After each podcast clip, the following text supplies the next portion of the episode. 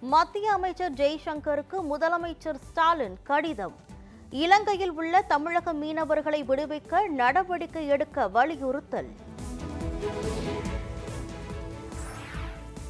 கோடநாடு வழக்கில் உண்மை குற்றவாளிகள் விரைவில் சட்டத்திற்கு முன் நிறுத்தப்படுவார்கள் புதுக்கோட்டையில் அமைச்சர் ரகுபதி பேட்டி.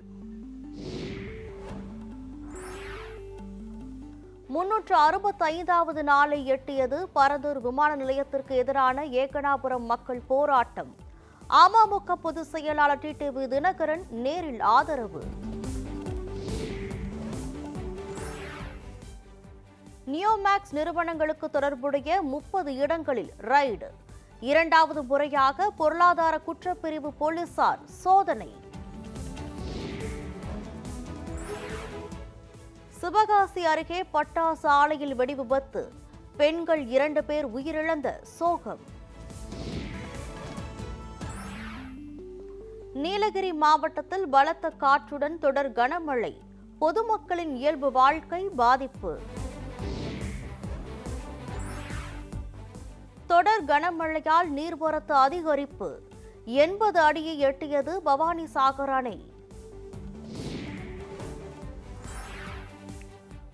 கோவை நீலகிரி உள்ளிட்ட ஏழு மாவட்டங்களில் கனமழைக்கு வாய்ப்பு. சென்னை வானிலை ஆய்வு மையம் தகவல். குற்றால அருவிகளில் ஆர்ப்பரித்து கொட்டும் தண்ணீர். ஒரு பகுதியில் நீர்வரத்து அதிகரிப்பால் பெண்கள் குளிக்க தடை. காய்கறி அரிசி விலையை தொடர்ந்து பூண்டு விலையும் கிடுகிடு உயர்வு.